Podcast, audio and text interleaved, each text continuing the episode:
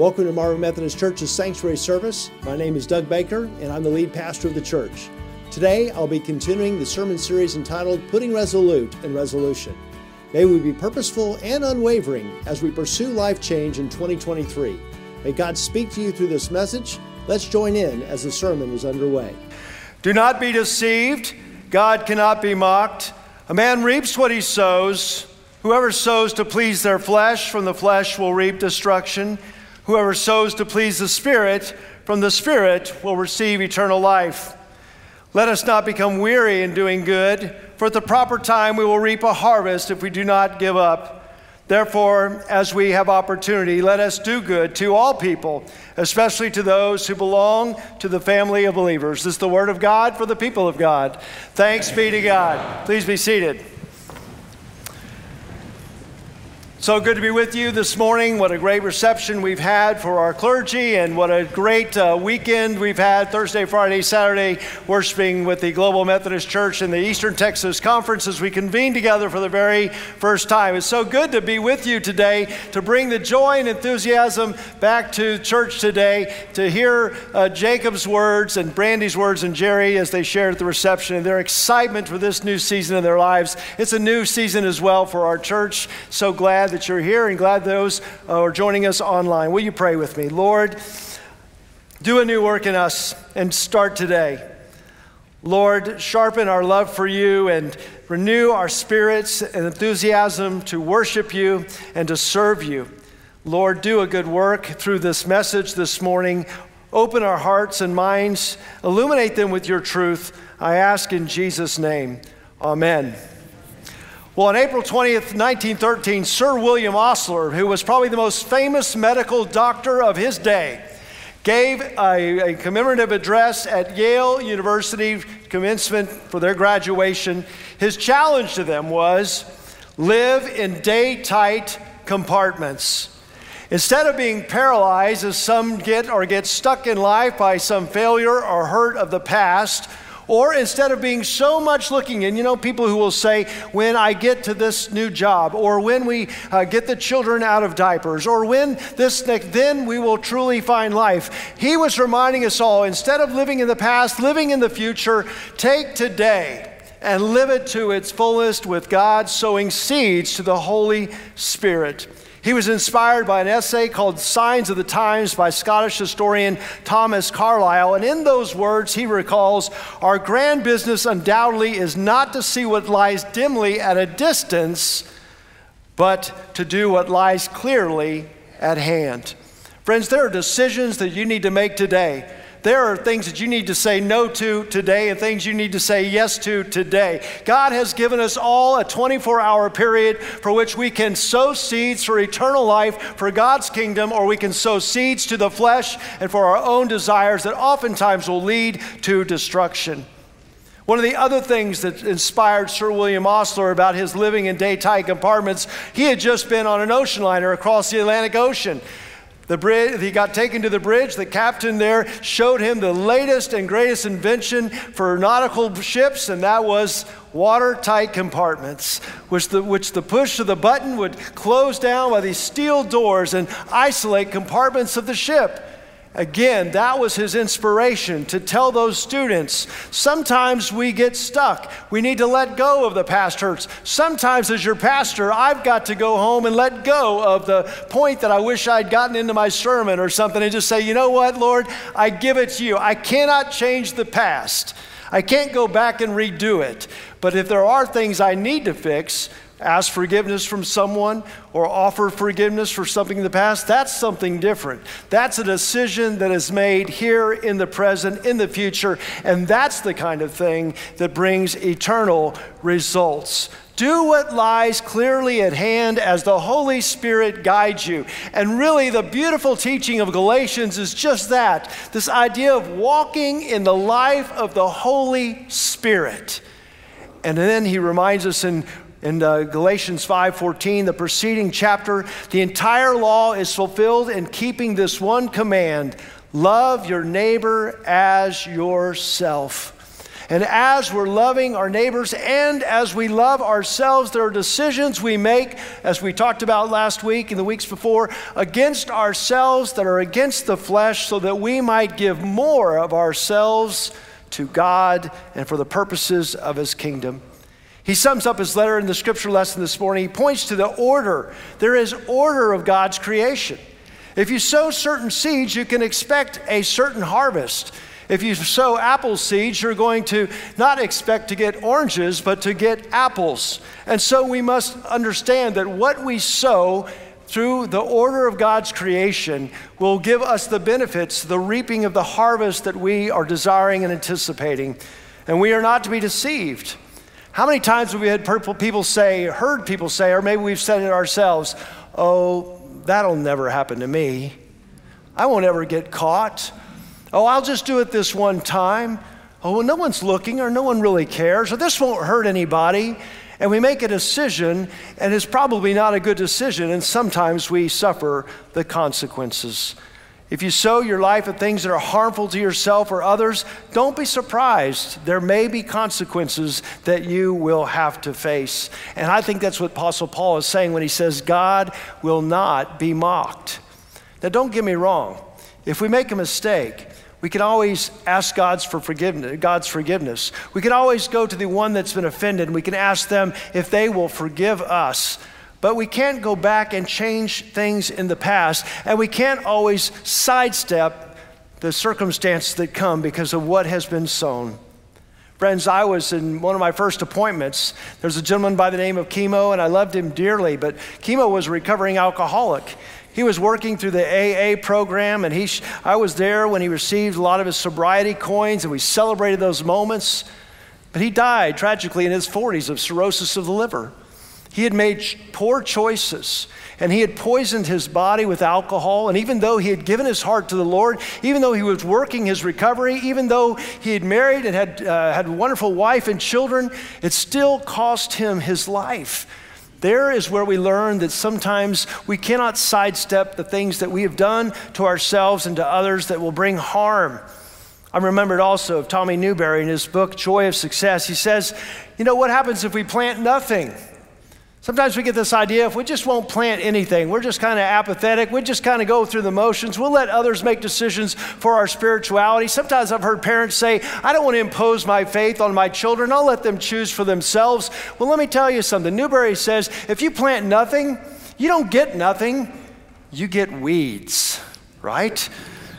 You've known that. That's why we have to mulch our beds and our yards, right? Because all the weeds just will pop up. You will find that the world is sowing the wheat and tares, and we find that the enemy, Jesus talks a parable about that in the scriptures. That's why you come to church. That's why you read the scriptures. That's why we gather in bands and groups and class meetings and Sunday school classes, because we want to be sowing into our lives things that are of the Holy Spirit that will bring eternal life to us, right?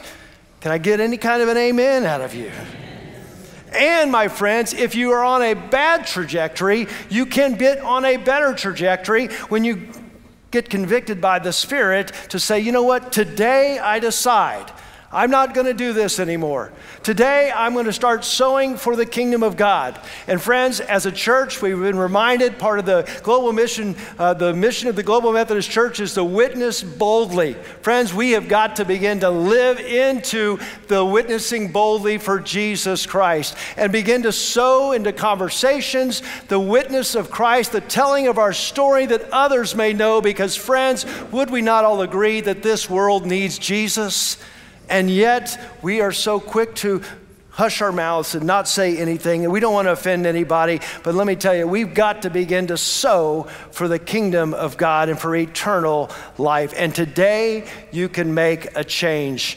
A few weeks ago, I mentioned this word that I learned from John Eldredge called ennui, which is just kind of this listlessness, dissatisfaction, disengagement. It's all driven by a feeling of, I really don't care anymore. I'm kind of just apathetic. And friends, there are so many people in our world today who've gotten this ennui. They just kind of, they don't really care. They just go through the motions. They spend so much time being entertained by television, social media, other hobbies, and they're neglecting their spirituality.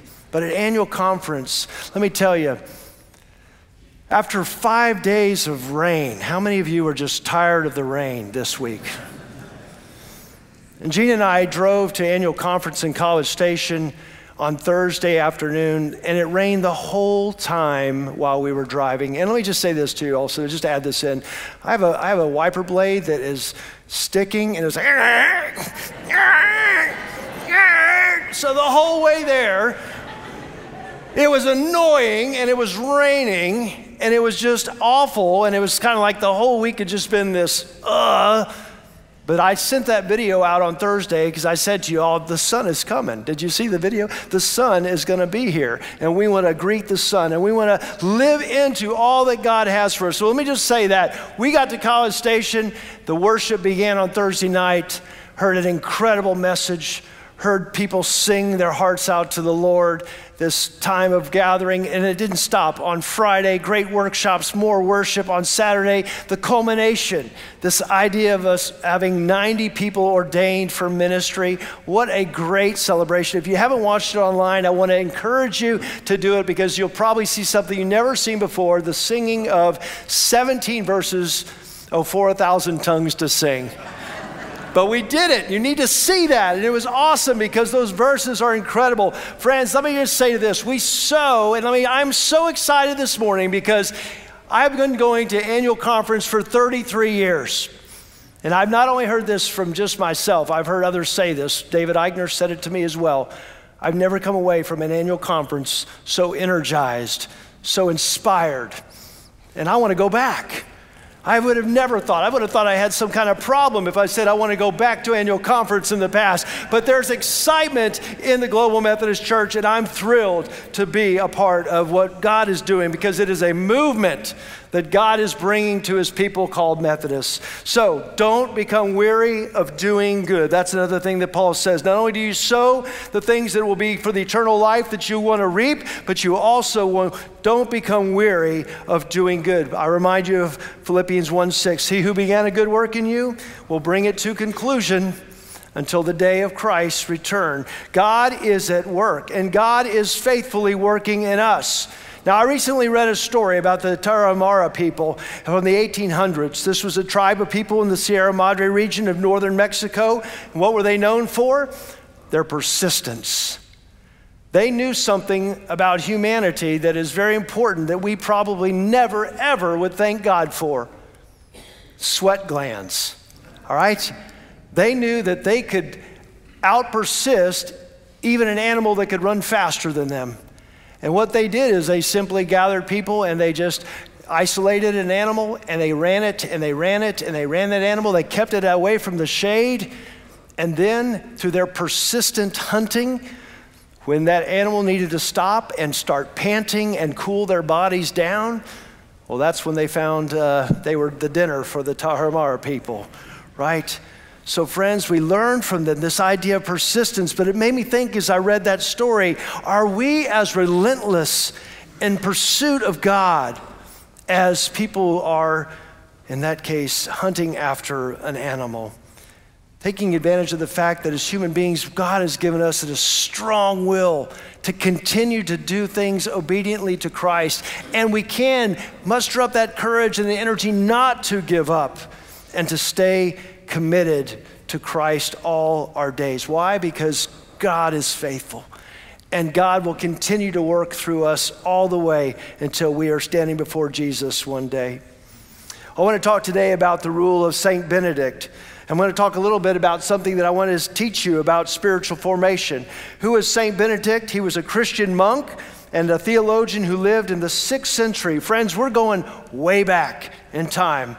Saint Benedict talked about the rule of life, and he taught 12 different communities of monks throughout Italy to establish this idea of a rule of life. And so Peter Scazzaro, in his book, Emotionally Healthy Spirituality, one of the books that we're using here at Marvin to help people break through the walls so that we can move from growing in Christ to close to Christ or even a Christ-centered life. There are walls that inhibit us, and we're using this study to help people discover things about themselves to break through those walls. And Scazzaro says, people have oftentimes an unintentional rule of life. Their spiritual life is driven by, well, they're not really sure. But what he wants to say and encourage us is you can have a rule of life. You can order yourself. You can choose things to do daily that will enhance you. You can sow seeds today that you will reap later in harvesting an eternal life with God. So let's talk about this for a minute. And don't get spooked by the word rule, by the way, because in the Greek, that word rule is the same word where we get the word trellis. When you think of a trellis, the purpose of a trellis is to take something that is oftentimes a vine that is growing on the ground where it can get dirty, where it's away from the sun, where it lives in the shadows. You get a trellis, you begin to get its leaves and it growing upward, where it's reaching towards the sun, and you know the sun brings the warmth, brings the chemical reactions, the food, and the nutrients for that plant to grow so that it can bear fruit, right? So amen, church. We're talking about a rule of life to help us grow our faith. So I want you to take the back of your bulletin real quick. I want to share with you the principles on a very simple way how you can develop a rule of life to develop and grow in your faith in Jesus Christ. So if you have your bulletin like this, and you write across the very top the word spiritual, right there where it says notes, write spiritual at the top. And then to the left of that, as you're moving left to right, to the right of that, my left, right? Write relational, spiritual, relational, and then write mental, emotional, mental/emotional, and then write physical. So 4 categories: spiritual, relational, mental and emotional, physical. That's going across the very top of the page. That's the horizontal line. Now take a vertical line, and on the vertical side of your column, right under notes, come down a little bit so you have room to write, write daily, daily, like every day. And then leave about an inch, go down to weekly, and then go down another inch and write monthly, and then write another inch annually. And I'm just going to give you a few examples. What you now created is a rule of life. You've got 16 quadrants, 4 by 4, 16 little squares. So here you go. Daily, what am I going to do spiritually? Top left corner, right? Right there, your top left corner is going to say, what do I need to do daily to enhance or sow seeds to grow a spiritual life that I desire? Am I going to read the Bible in a Bible reading plan? Am I going to spend time in meditation? Am I going to read and pray to God?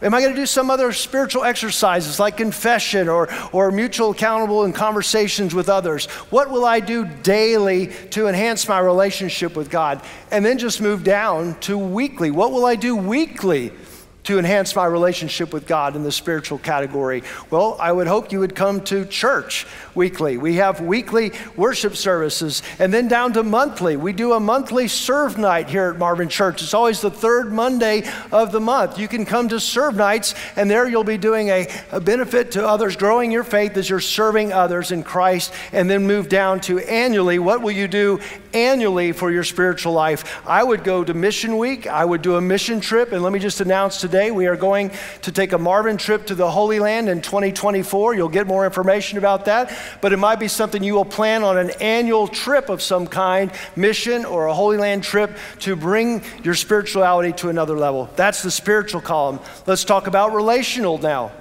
What will I do daily for those people in my life? I would certainly write in my career, I'm going to do something every day for Gina, my spouse.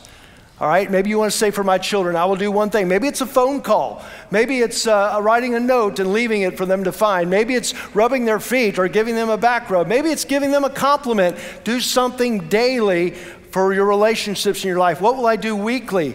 Well, young families, how about a date night? How about a discipleship, some kind of a mutual accountability band or covenant group? And you can go down and work out your relational. And then let's talk about mental and emotional health. Here in America, we have a crisis, y'all, for mental and emotional health. Social media is killing people, literally through suicide. It is bringing great depression. We need to get off social media. We need to make decisions against ourselves, or we need to find other ways that we can fuel ourselves. And what I love is what John Eldredge describes is find the thing that is your thing. So Eldredge writes, life in this mad world remains what it is, spinning, frenzied activity. When do you know when you're losing it? When do you know that you're short with others? When do you know and realize that you're not at your best? You know what I'm saying, don't you, folks? What is your thing that recalibrates what Eldredge says? What is your barometer that goes off in your head, your warning light, and says, Doug, you need to get back to walking every morning and listening to audible books and reading more, because that's the mental and educational stimulation that begins to work. And for me, those are my warning signs that I need a break. I need to take better care of myself. Sabbath could be a weekly thing. Have you taken a Sabbath recently? Have you marked a day for rest and getting more time just to not plan your calendar and overbook your things? Or maybe monthly. For me, be honest with you, you know what's good for Doug's mental health, and I think Gina as well? Seeing our grandbabies, playing with my grandchildren that are under 5 years of age.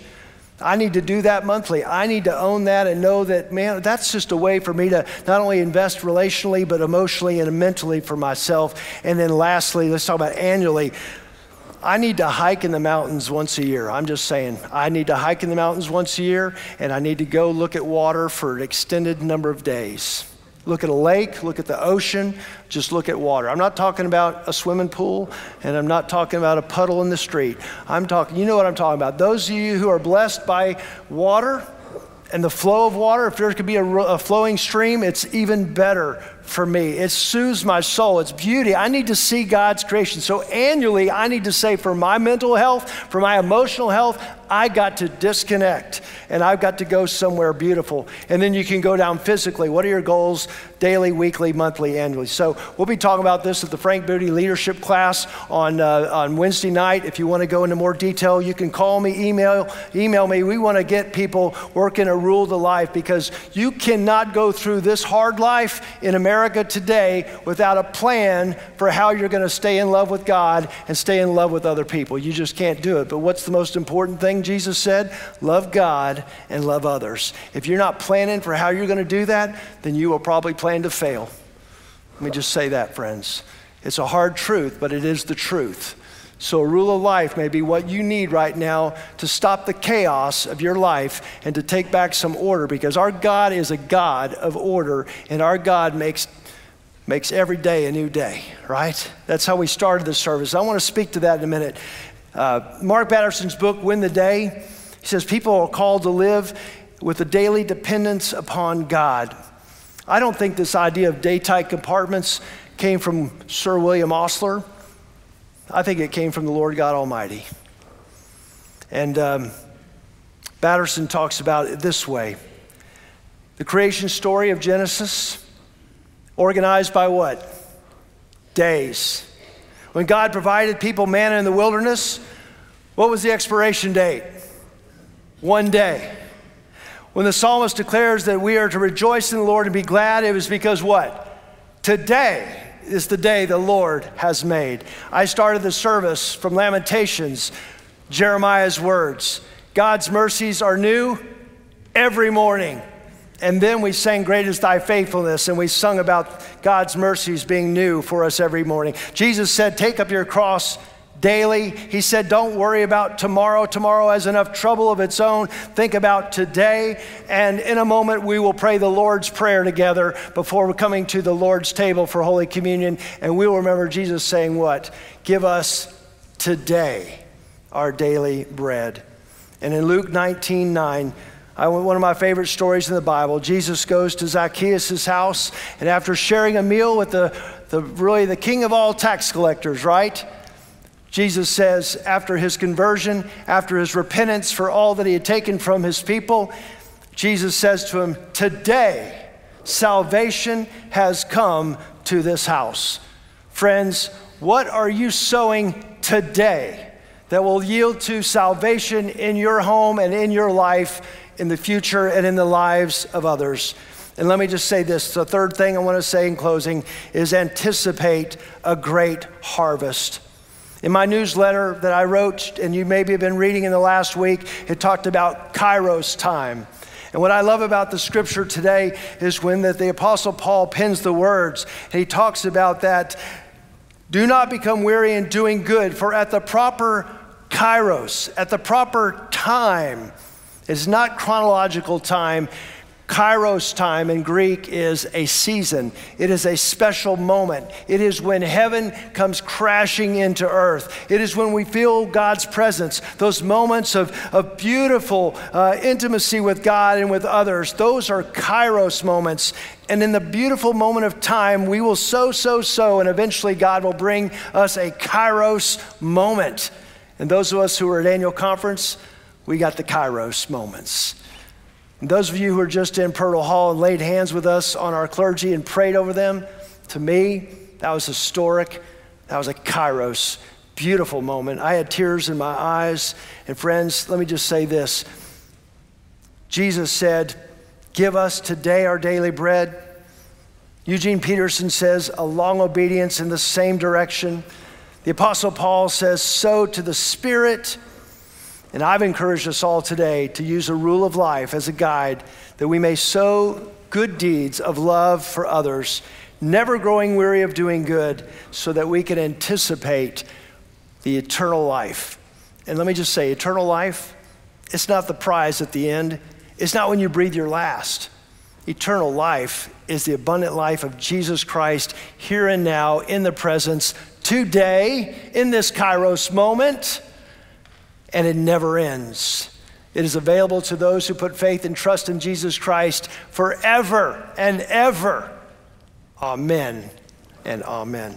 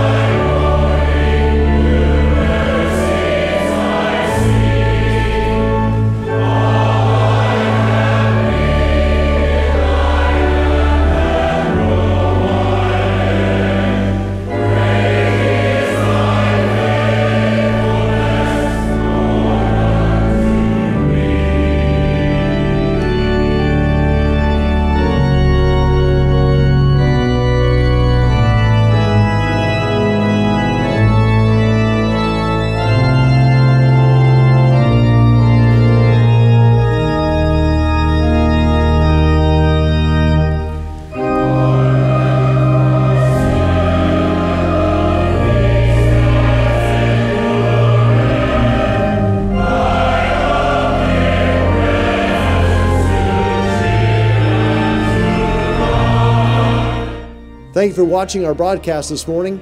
I'd like to personally invite you to join us for Sunday morning services at 8:30 and 11 on our campus at 300 West Urban Street, downtown Tyler. I hope you'll visit our website to learn more about our church and its ministry and serving opportunities.